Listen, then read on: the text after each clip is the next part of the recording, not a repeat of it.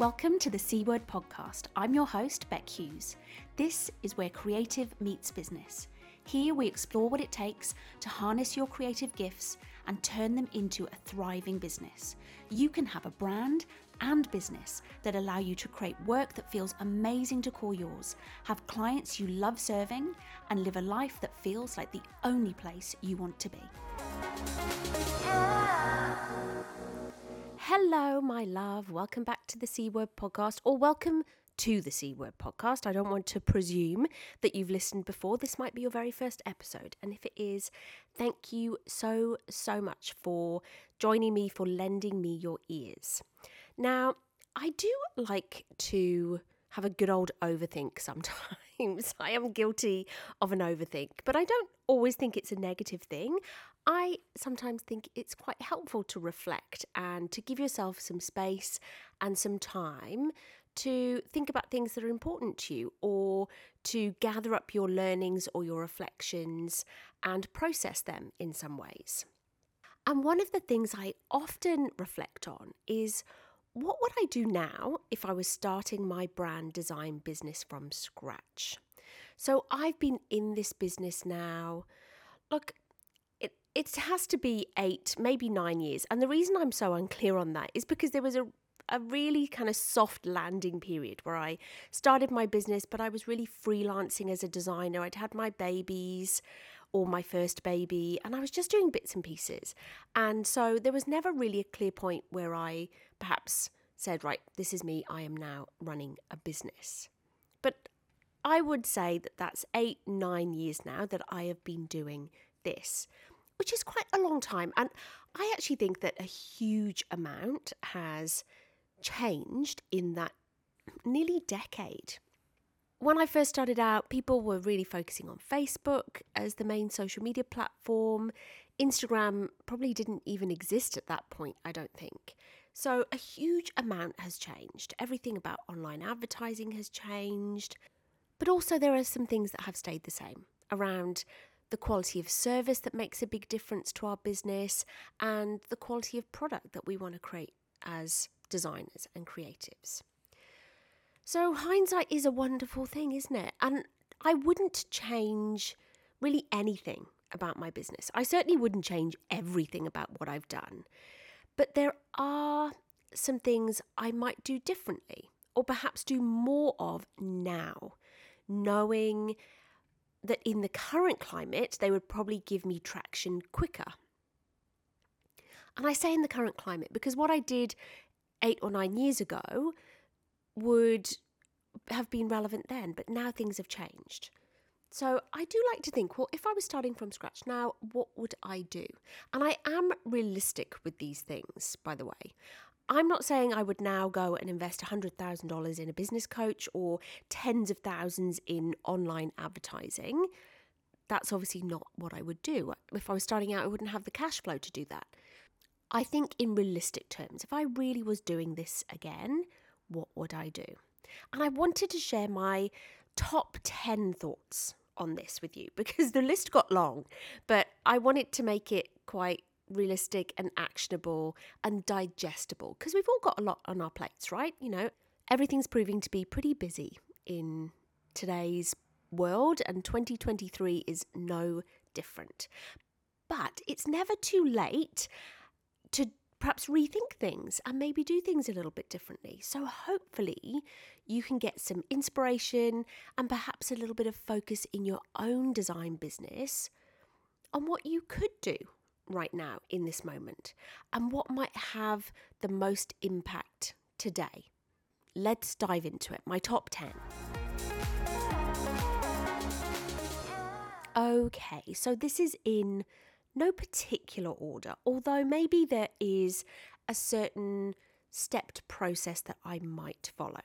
And the first thing that I would do if I was starting today, right here with a clean sheet of paper, the very first thing I would do is sit down and think about a simple, focused offer that is for a reasonably well defined niche in the early days, absolutely, it was tempting to just do a bit of everything. And I've spoken about it before to have that long laundry list of all the things that I could do. Because when you've got creative skills, but when you've also worked in marketing and you've also worked in consultancy, there's a lot that you could do. But I saw a post even today on Instagram and it said, just because you can do it doesn't mean you should do it. And there is so, so much truth in that. So that's the first thing I would do. I would be super clear with myself on what I want to do and why that's important to me. And I would really push myself to start excluding things so that I create some really clear products and services for my audience. And I often talk about this too that are very much outcome and value led, not just that menu or that laundry list. So that's the first thing I would do. And I would also get really clear.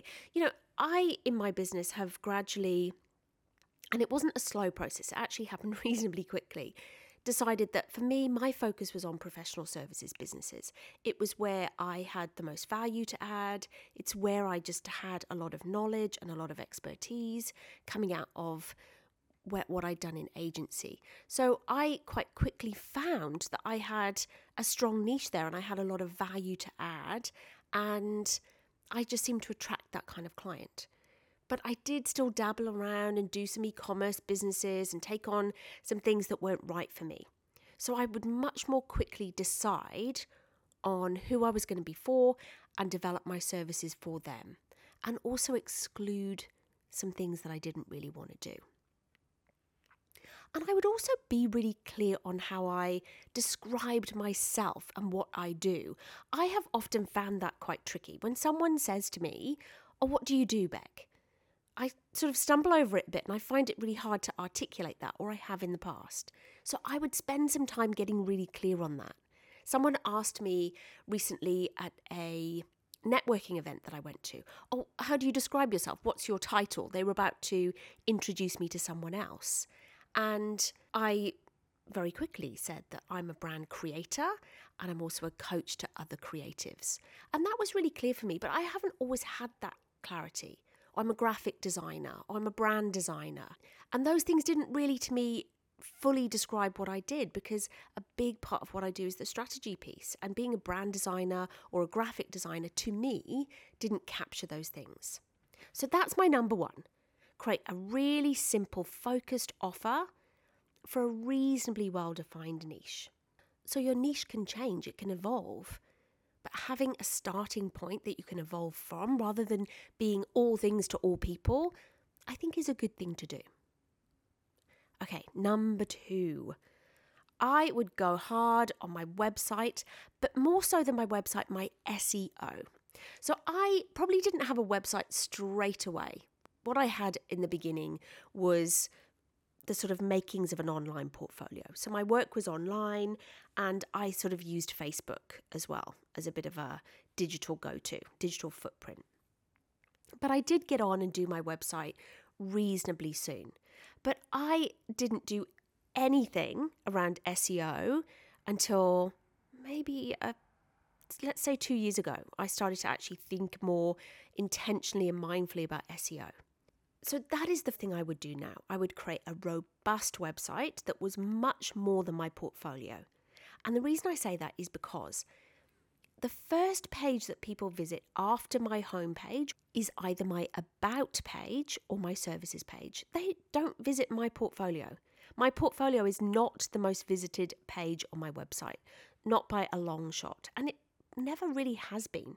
And very rarely do people even ask me for it when I start to have discovery calls or engage with potential clients.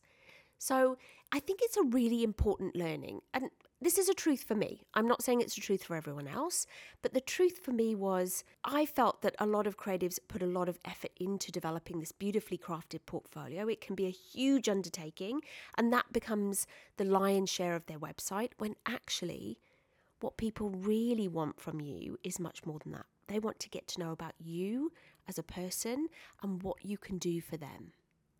So I would build that robust website, like I said, but I would really invest, and I don't necessarily mean invest financially, but I do think it's not a bad call, even if it's just doing some kind of course to educate yourself. But I would absolutely invest a good chunk of time into the SEO on that website and building my content and building the performance of that website from an SEO point of view. And the reason I say that is because a lot of my business, I would say it's probably about third after referrals and people finding me on socials. No, in fact, I take that back. It's probably my second. So referrals is my first, and SEO is my second source of approaches, of new client contacts. So it's well worth the investment. So that's my number two website and SEO. Number three, this is not going to be music to your ears necessarily. And it probably wasn't music to mine when it, the penny finally dropped. But I would absolutely, from day one, embrace my personal brand and focus on my visibility and becoming known, becoming recognized, becoming a go to in the area that I wanted to be a go to for. Because in the early days, I was very hidden. And I keep saying, actually, I'm going to do, maybe it's going to, maybe it should be a blog post because it's probably quite a visual thing.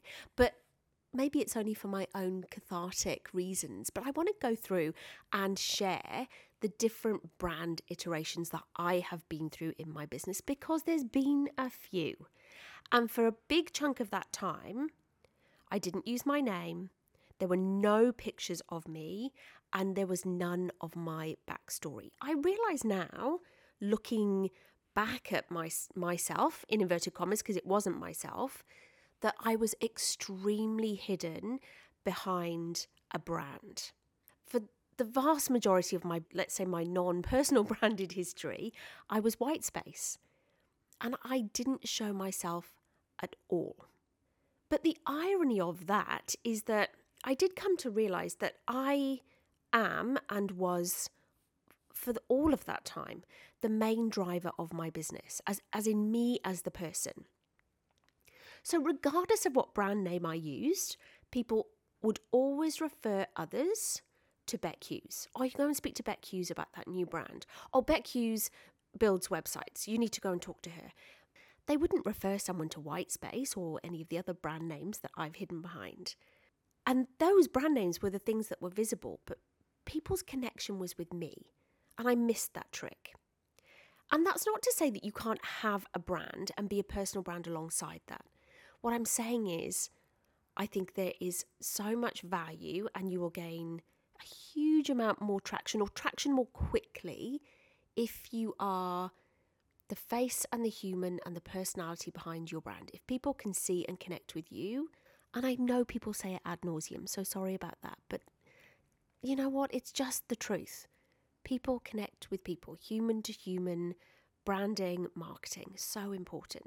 So I would really focus on bringing myself out from behind my work and my brand much, much more.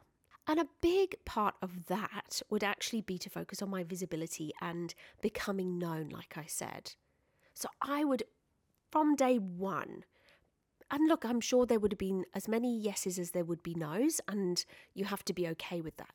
But I would look to extend my reach so much more through guesting, like guest webinars, guest podcasts, but also looking at PR and looking at opportunities to speak, even on a small scale. So, going and speaking at local business groups and Chamber of Commerce, for example. So, I would do a lot more and more consistently from the early days and not wait for permission to do it to build my visibility and become known for that thing that I said in number one, which was being clear about how you describe yourself and then owning that and going out and being visible and talking about that consistently and becoming known in the small niche that where you want to be known whether that's a location or whether that's a particular type of client that you become recognized you become a go-to oh if you want brand strategy you should speak to Bec Hughes so that's my number 3 embracing my personal brand. Cringy as it was at times, now it feels like the most natural thing in the world to just be me. But it was hard. Like showing pictures of myself was the cringiest thing that I could imagine.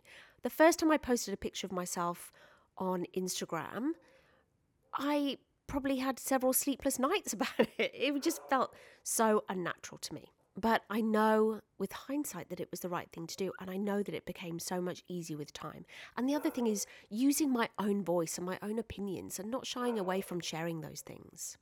Number four on my hit list, on my to do list, on my imaginary to do list, but it is still in many ways my to do list. Number four is I would intentionally build my network and my community.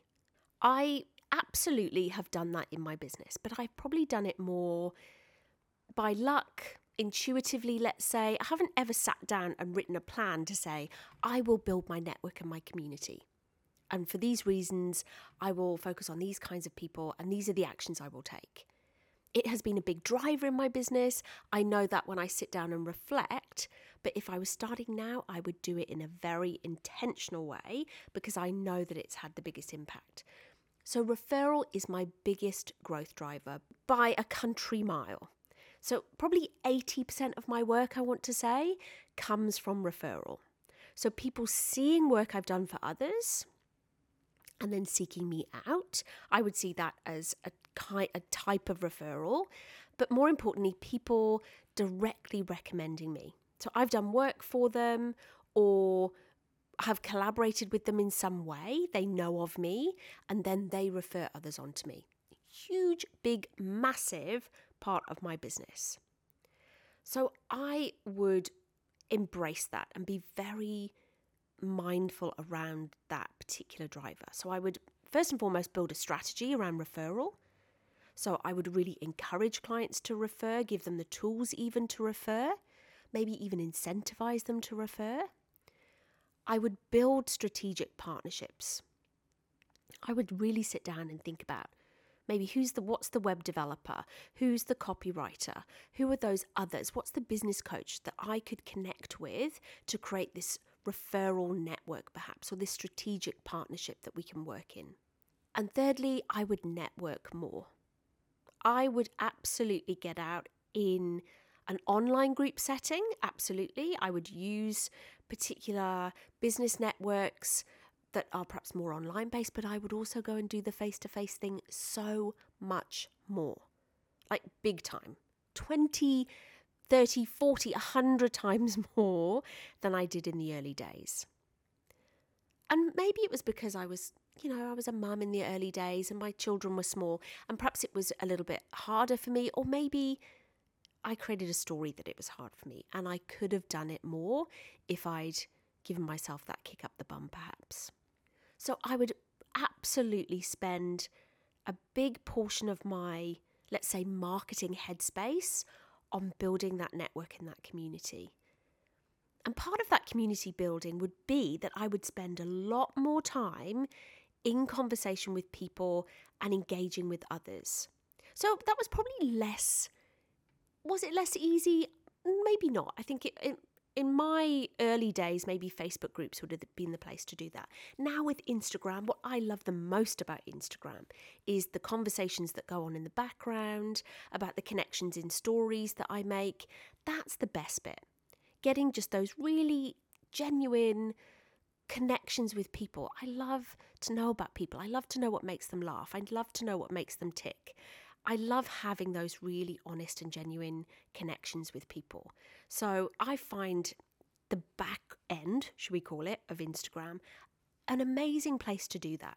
And that is actually how I would invest my time in social media, not on posting. That's not to say I wouldn't post content, but if I was starting now, as I currently do in my own business, I would spend my energy there creating those really gorgeous, fulfilling, satisfying connections. And they may not even be connections that are ultimately about selling. They may be those kind of strategic partnership connections or network, or they just might be great people to know and connect with and make business life that little bit happier. Either way, that's where I would put a lot of time. So that's my number four being really strategic about building my network and my community. So they're, sort of two sides of the same coin. The network is perhaps the business connections, the strategic partnerships, and the community is just the people you take the time to support and have chats with and really build, in business terms, some friendships with in many ways. Number five on my top 10 countdown. it's not really a countdown because I started probably with the first thing I would do. And this maybe this is somewhat in a bit of an order. But the fifth thing that I would focus on would be building and nurturing my email community, let's say. It's a list, but we'll say community. I, I would say relatively early on. I'm not going to say it was in the first probably, I don't know, two years or three years, but reasonably early on, I created a lead magnet or opt in, whatever you want to call it. And I haven't really deviated from that particular piece of content that much. I might have enhanced it, added to it. I've obviously rebranded it several times, but that has really been my mainstay of a freebie that I share with people. That freebie has continued to be a really valuable piece of content. It's something that people download regularly. And what amazes me more is that people who have downloaded it can sometimes come back to me two years on and want to start the conversation about working with me. But also, people who download it really genuinely do value it. And I know that's the point, but I'm constantly surprised when people do love and value my content because it, that's just you never expect that i suppose you you create it with that in mind and you hope that that's the case but you don't necessarily take it for granted and i remember i had a discovery call with someone perhaps about 6 months ago and she held up the lead magnet to me. It's um, 12 brand mistakes and how to avoid them or how to, to fix them. And she'd printed it off. She had all these notes on it. She said, I've been using this for the past 18 months, maybe even two years. And I found it so valuable. And I always make notes and revisit it. That felt really good because she'd got some real value out of that. And even before we'd worked together, it had made a difference in her, her business and she'd been able to use it. So, anyway, that's enough about my lead magnet. but it definitely is something I would focus on from day one. Because having a great lead magnet doesn't just generate leads, it is also a brilliant opportunity to showcase what you know and what you can do, what your wheelhouse is, that thing I said in point one again, what you want to be known for and what you want to talk about. And it showcases your value and what impact you will have on a business. So, a lead magnet isn't just about creating leads for sales, but they're important, super important. But it's also about building that confidence and that trust in your audience. So, remember that too. So, what I would do is I would create it from day one almost. Well, maybe day five, because I've already got four things to do, and that's probably one thing a day at least. And then, having created it, I would promote it more intentionally. I would probably be fairly merciless in the way that I promoted it. I would use it in every particular connection that I made. So if I was doing a webinar on someone's behalf, if I was guest guesting on their podcast, I would ask them to share that. I would ask my strategic partnerships to share it. I would share it fairly consistently in my content. So I would look at lots of ways to share that particular lead magnet. And then perhaps more important really than generating those leads and this is something that I have been fairly poor at, let's be honest, is I would then continue to add value to the list that I had created. And I would invest much more time in connecting with those people who had come and opted into that particular lead magnet. I would continue on a regular basis to email my list, but, but do it in a really great way to offer some genuine value, offer insight, but I would commit to doing it more consistently. And not even weekly. This is the thing. I think what happens is we say, oh, I've got to email my list weekly, and then that becomes too much, so we just don't do it at all. But what if you even did it monthly? Because doing it monthly is 12 connections, 12 emails in a year over going for a whole year and not doing it because it just seems too hard. So I would definitely do that. I would build my list. And on top of that, as well as the opt in, I would absolutely have a downloadable value led proposal. Now, I talk about the value led proposal in the Creative Value Incubator. I talk about it fairly frequently. And I would have that document, which is all about me and my services and my fees, and has testimonials and addresses frequently asked questions and builds my personal brand and introduces me. I would have that as a downloadable too. And that would add people to my list. And in the same way, I would nurture those and continue to connect with them too. So that's what I'd be doing there. That's number five build and nurture my email list. And that's probably through two things a valuable lead magnet or opt in, and that value led proposal.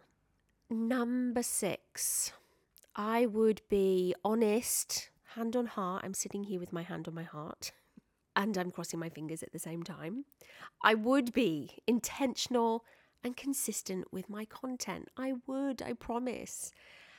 More importantly, perhaps uh, consistency is important, but I think consistency is about con- the level of consistency you can achieve, not what people tell you. So it's not about frequency, weekly, daily, but it's about having a level of consistency that you know you can commit to and then committing to that.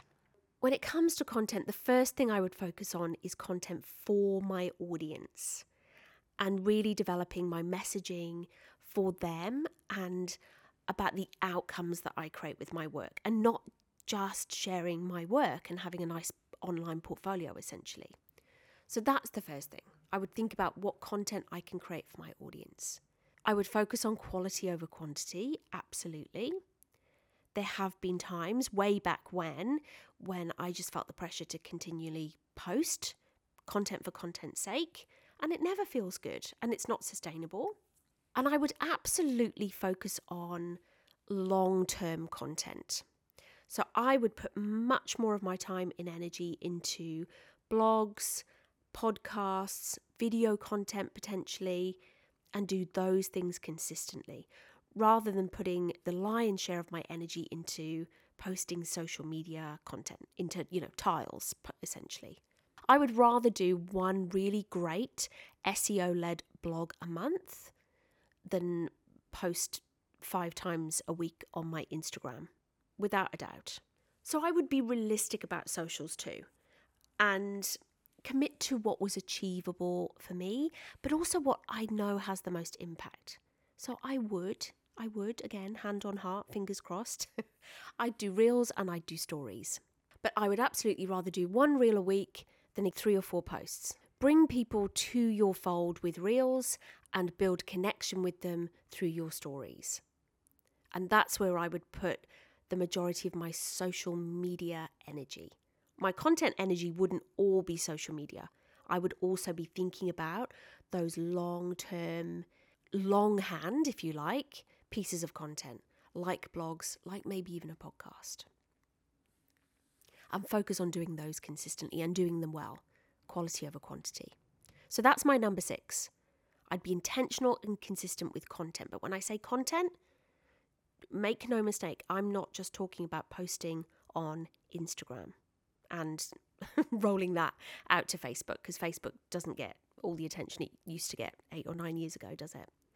Now, number seven. This is a big one for me. It's a personal one, and I know it's not for everyone, but I would absolutely, from day one, make strategy, and I mean brand strategy, a central part of my offer, and I would charge for it, and I would charge handsomely for it in the beginning, I really did shy away from it. I didn't feel like I could charge what I knew it was worth.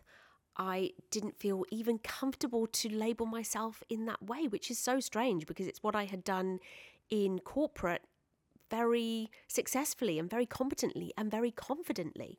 But going out on my own, I diverted back to focusing on the creative side, the design side. But I've said it before and I'll say it again. I'll probably say it again a million times. For me, brand strategy was one of the pivotal things in my business. It's where I saw my revenue explode and it's where I saw the kinds of relationships I had with my clients and the kinds of clients I attract transformed and improved vastly. And it's where I probably started to get the most satisfaction out of the work I was doing and also felt I was getting the best and the most impactful results for my clients. If you are a creative, a designer in business, and you have an inkling, you know, if you're intrigued by brand strategy or if you think you you kind of do it but you feel like you want to make it a bit more robust, please do because I promise you it is such a big opportunity for brand designers. So for me, strategy it has always been you strategy. I love you dearly and I would make you my number one from day one. And in doing that, I would also, alongside that, really focus on positioning myself as a creative leader and being someone who does guide and direct the client, not necessarily just a brief taker. And I would invest in my consultant mindset. I would go back to everything I'd learnt in agency land when I was a consultant and remind myself of what that looked like. How I needed to behave with my clients to get the best results for them and for me. And that's how I behave in my business. Number eight, I would ensure, please don't yawn when I say this, because oh my goodness, it's so important. I would ensure I had robust systems in place, most specifically, my legals and my financials. So I may have confessed to this in the past, but I did manual invoicing for a heck of a long time. So I would create an invoice in in Illustrator if you can believe it, and that's what I would send out as a PDF and I would have a folder of all my invoices and then I would have to run through them and double check in my bank account which ones had been paid and then chase up the ones that hadn't been paid and it was all exceedingly manual. And there was re- other than having some kind of spreadsheet, and I don't mind a spreadsheet. I mean, th- this is the podcast of confessions, is it? Because as a designer, I know we're supposed to hate spreadsheets, but I actually really don't mind a spreadsheet. But it doesn't make for great reporting when you've got to manually input every, everything. And also, particularly when it comes to managing your expenses and understanding your profit and loss in your business. So, from day one, I would get a Xero account. And if I hear you say it's expensive, it's really not. It's, you know, if you're subscribing to image libraries or you've obviously got your Adobe subscription, then you're probably subscribing maybe to Zoom and you've probably got a Canva subscription, then Xero is no more expensive than any of those. And it is pivotal, fundamental, central to your business. If you want to take your business seriously, have the proper systems in place. I'm not saying it has to be Xero, by the way. I'm I this podcast is not sponsored by Xero. I use Xero, and I find it really easy and intuitive to use. But having a system for your financials and hand in hand with that, working with a bookkeeper, certainly working with an accountant on an annual basis, is super important. And I think a lot of money can be wasted in your business. And there can be a lot of stress and heartache unnecessarily when you haven't got a robust financial system in place. Again, I talk about this in the Creative Value Incubator. And part of this is about cash flow management, but also debtor management, ensuring you get paid. And you can do things like that in Xero, and it's all automated and it all just happens. But using a robust financial system, having one in place, will directly impact your profitability. You will waste less money, I guarantee it. And you will improve your cash flow because you will get paid quicker. And then the other thing that I mentioned is the legals. I would sit down and I would come up with a very clear scope for each of my services, and I would work with a solicitor to develop my terms and conditions for my business. I think we all enter relationships thinking, it won't happen to me. This is a really lovely person. They're not going to get difficult about paying me or some of the other things that can turn sour in a in a client relationship but it can happen. And it ha- probably happens the most when you're in a relationship, you're down the track in a relationship potentially, and you let your guard down, or you get busy and you trust a client that, well, I'll do the work and then I'll quote it afterwards and they'll be fine with it. And then suddenly they're not. And you haven't got the, you didn't have the processes, and maybe you haven't got the legal terms and conditions to back you up. And you haven't got the clarity of scope. So, having some of your legals really clearly defined that you can fall back on, and you hopefully never have to fall back on, but when you do, you'll wish that you had them. That is something that you should do from the beginning. This is not a nice to have. It's not something you, oh, when I'm two, three years in business, then I can afford to go and do my legals. You can never afford not to have proper legal protection in place. The moment, and I talked about this in a previous podcast with Tracy from TM Solicitor, and we talked about legals the moment that you enter into a transaction with a client, your money is exchanged for a service, you are subject to consumer law. And therefore, you need to have the right processes and legals in place to protect you and your business. As part of this, I would also set aside time for the admin. Again, particularly financials.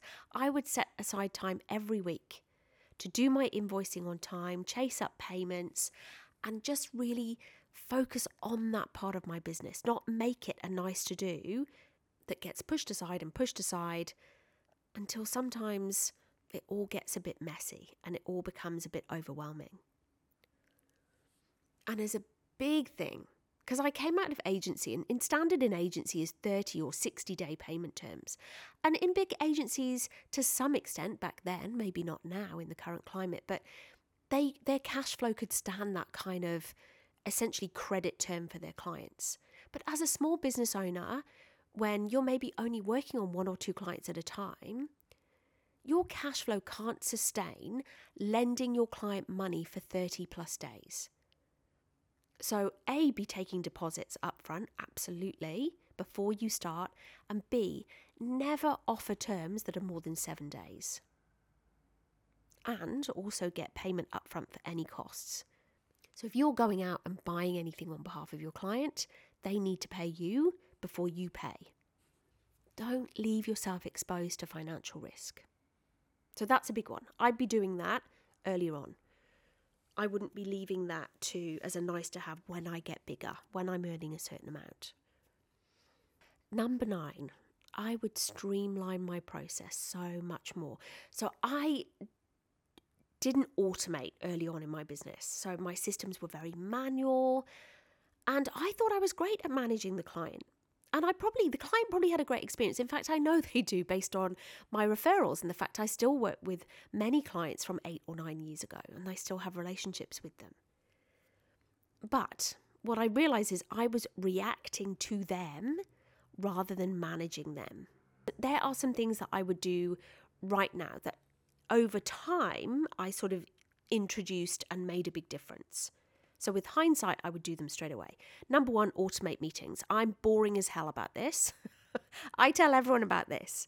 Like, show them a picture of my dog, tell them about my kids' sporting achievements, then tell them that I've automated meetings. That's my barbecue conversation. I'm joking. I'm not quite that boring. I also talk to them about Xero. um, but yeah, automating meetings, one of the best things, I'm not kidding you, in a systemization sense, one of the best things I've ever done. The other thing with streamlining your process, and this is a big one, do not, under any circumstances, create a bespoke proposal for every single inquiry. Wow, that's such a waste of time. I have spent oh, I don't even want to go, I wouldn't even want to think about how much time I have put into creating one off proposals over and over again for inquiries instead of just having that purposeful, value led proposal that lays out my services, that has my fees, allows people to see how they can work with me. Then maybe we might make some tweaks, unlikely to be significant tweaks, yes, we might do as we enter into the relationship, but spending time managing inquiries manually, number one, people emailing you and asking you for information, and number two, creating bespoke proposals, don't do it. Automate that process for sure. Like I said earlier on, that is part of your email list building process, but it's also part of how you save time and how you streamline your business. It's a big one. I would also expect more of my clients in terms of what they should supply and what gateways in the process that they needed to commit to.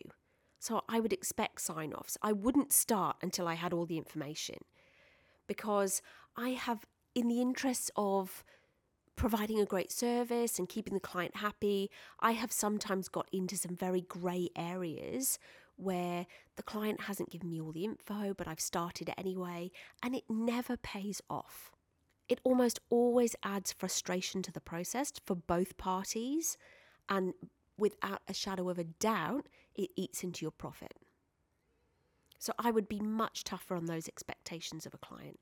I would have a detailed onboarding and offboarding. That's what I have now. It's a really important part of my client experience. It sets really, really clear boundaries. Everybody knows what's happening. Everyone knows what they need to do as they come into the process and as they leave the process. And I would invest in doing those things right now. And I would also have a studio management process. So I now use ClickUp. Some people use Asana. There are other tools. Monday might be another one. I personally love ClickUp. And I use that to manage my capacity and manage my time. I know what I can do and what I can achieve for a client. I don't make promises I can't commit to because I know what I've got on my plate. I'm not just working through a list of things and hoping I'll get through it by the end of the week. I know what I'm doing day to day and I can make realistic commitments to my clients. So I would bring in that system from day one because there's plenty of systems that you can use that uh, are free. You don't even have to pay for that. So don't see it necessarily as a cost. But if it is a cost, it's one worth investing in. And then finally, in my top 10, number 10 is setting boundaries. Oh my goodness, this is another thing that I know I'm really boring about, but I can't help myself because it is so it's transformational, it's essential. It's something we're horribly bad at as creatives, and there are lots of things that are responsible for that around maybe our agency experience, about being people pleasers, about feeling really emotional and personally connected to our work and therefore wanting to do an amazing job and therefore allowing that to chip into our boundaries. There are hundreds of reasons why we don't uphold boundaries, but it kind of has to stop. And I realized way too late that it had to stop. And I'm talking way too late. So I would be now, with the beautiful benefit of hindsight, so much clearer on my boundaries. And that doesn't mean me walking around being an a hole to everyone. That just means me being clear, communicating that well and in a friendly way to my clients, and also sticking to it. So I had a client only last week. I don't work on Fridays. I probably talked about that too.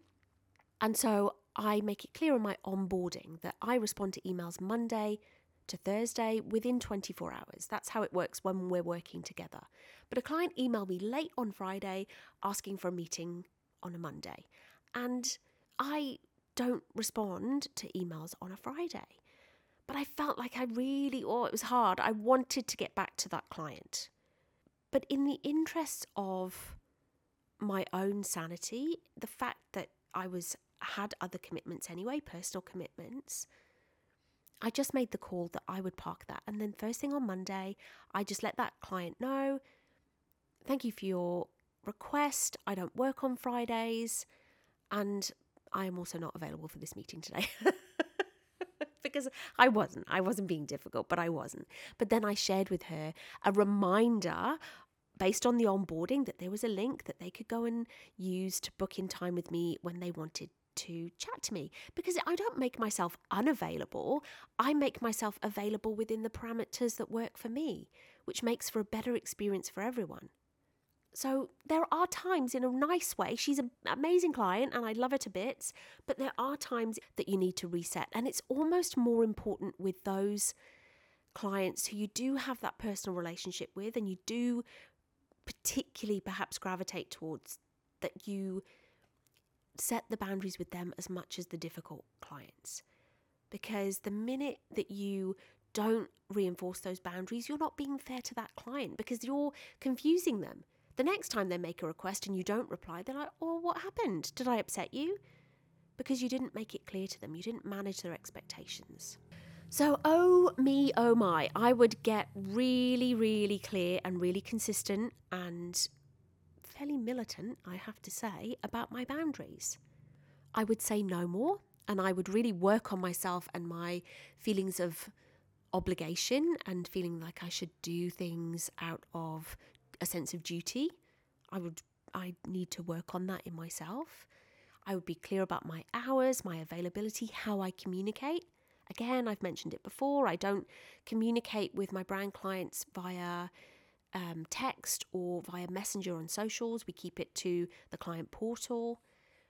I would be so much stricter on scope creep and nip it in the bud early. But also, part of that as well, in terms of setting boundaries, is I would empower my clients better.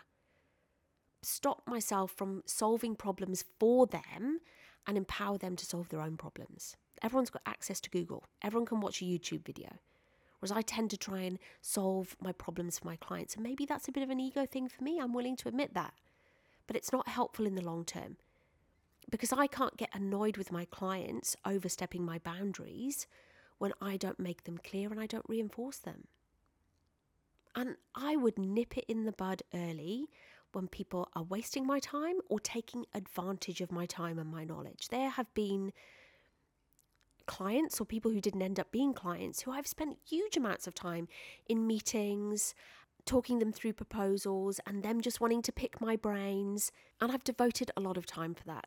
And ultimately, that's my call. But I can't be resentful about it. And I have found myself being resentful at times. But I can't do that if I don't take responsibility for it. And I think about all of that time I invested that, and it went nowhere. I could have and should have been doing something else. Some of the other nine things on this list that I've talked about today. So, some of that is quite personal. I'm not saying any of these 10 things are right for you, but what I'm saying is sometimes it can be really helpful to reflect. What would I do now? And therefore, what can I be doing now? Because it's never too late. There's no point in doing what if, I wish, I should have. Do it now. If you think to yourself that this is what I would do now if I was starting, well, you can still do it now, can't you? But maybe some of these 10 things also perhaps spark a little bit of interest or inspo for you as well about how you might potentially do things if you are in the early days or if you want to shift things in your business. So, just to recap, if you fast forward to the end of this podcast, you still get it all, right? So, number one, I would get really clear and create a simple, focused offer for, like I said, a reasonably well defined niche. I would get stuck into my website and also my SEO. Importantly, my website beyond my portfolio. I would embrace my personal brand, number three, and focus on how I become visible and how I become known for what I want to become known for. Number four, I would intentionally build my network and build my community. And that's probably how I would, in particular, use socials. I'd build and nurture that email list. I would be intentional and consistent. Again, hand on heart, fingers crossed. Number six, I would be I promise, intentional and consistent with my content. Coming in at number seven, I would make strategy a central part of my offer. Yes, I would, because you know it, I love strategy. At number eight, I would get my hands dirty, do the unpleasantness, maybe. It's not unpleasant, actually, it's awesome. And when it's done, it feels good. But I would get in there and get my robust systems in place my legals, my financials. And I would throw a bit of money at it, to be honest, because protecting yourself and your business, it kind of comes before anything and everything. Number nine, I would streamline my processes, automate as much as I could, use templates, stop reinventing the wheel every time, sending out a new proposal every time someone inquired, for example. And number 10, I would really get militant about my boundaries in a lovely, nice way you can be a nice person and have boundaries, trust me. And I would really go there with the boundaries and I would be consistent about it. So that's the end of today's podcast. I hope you enjoyed it. I hope you got something out of it. As I always say, please let me know if you've listened and you took something from this or if you've got questions, because hey, If I'm wittering on over here and you're like, what is she talking about? I need some clarity. Please let me know. Message me. You'll probably get me best on Instagram. So, have an amazing day, my lovely. Thank you, as always, for lending me your ears. And I hope you have a great week. And I really look forward to chatting to you again super, super soon.